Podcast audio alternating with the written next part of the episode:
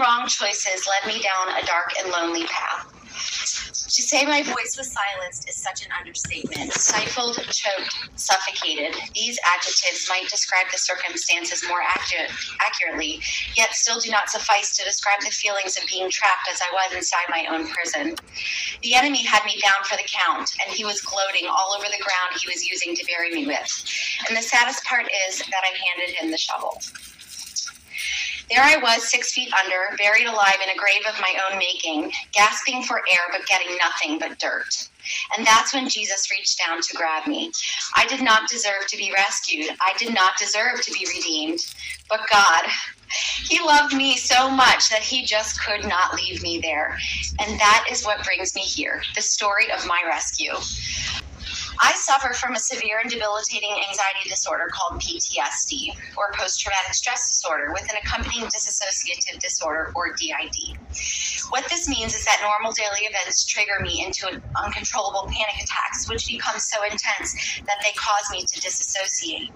My official diagnosis came four years ago. However, it has been affirmed by a team of medical professionals that I have suffered from this most of my life.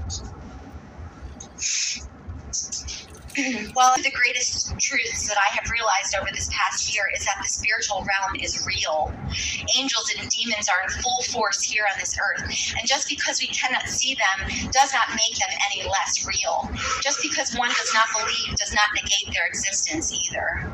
So whether or not you believe in the spiritual realm as a reality is irrelevant. For we wrestle not against flesh and blood, but against principalities, against powers, against the rulers of the darkness of this world, against spiritual wickedness in high places. Ephesians 6:12. The truth is more real than any tangible piece of material this world could ever produce. I learned this firsthand this past year.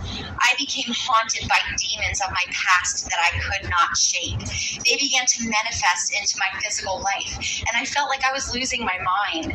Not only were these demons tormenting me, but they also began to manifest to my son.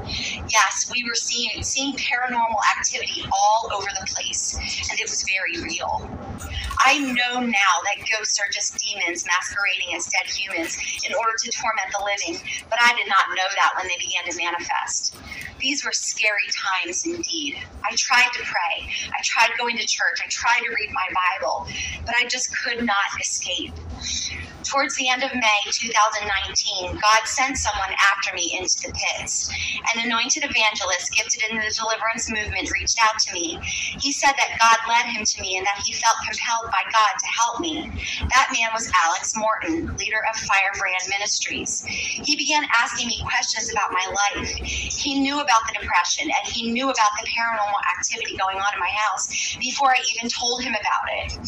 He began explaining to me what his ministry consisted of, and at first I was very skeptical. His claims claims of being anointed by God to lay hands on people and cast out demons seemed a little too hocus pocus to me. After all, I was raised in the fundamental Baptist circles where any ministry of this type was considered satanic. So I began to do some research and inquire from other people I knew that knew this man. Everyone said the same thing. He was legit. I even had my pastor contact him to screen him. The pastor gave me the same report. He was legit. So I began working with this evangelist. The first deliverance session was over the phone, where he spoke over the house and other demonic forces he sensed, and I did experience some freedom. The next session, I attended one of his meetings and he laid hands on me, and I felt a rush of wind go through me, and I started sweating profusely and I started to vomit. After this particular session, I felt like a completely different person, lighter and freer and clearer in my mind than I had ever felt in my life. It was a miracle indeed. One of the most miraculous pieces of deliverance was a deliverance from anxiety. I have been taking very heavy psychiatric medicine for almost 10 years to manage the symptom of my illness. God spoke into this illness and I followed into obedience when He told me to discontinue the medication. While I do not recommend this path for everyone, this is my story. Medically speaking, it is not advised to discontinue psychiatric medication suddenly, but I knew that God was telling me to do it and I obeyed. I experienced little to no side effects from discontinuing the medication.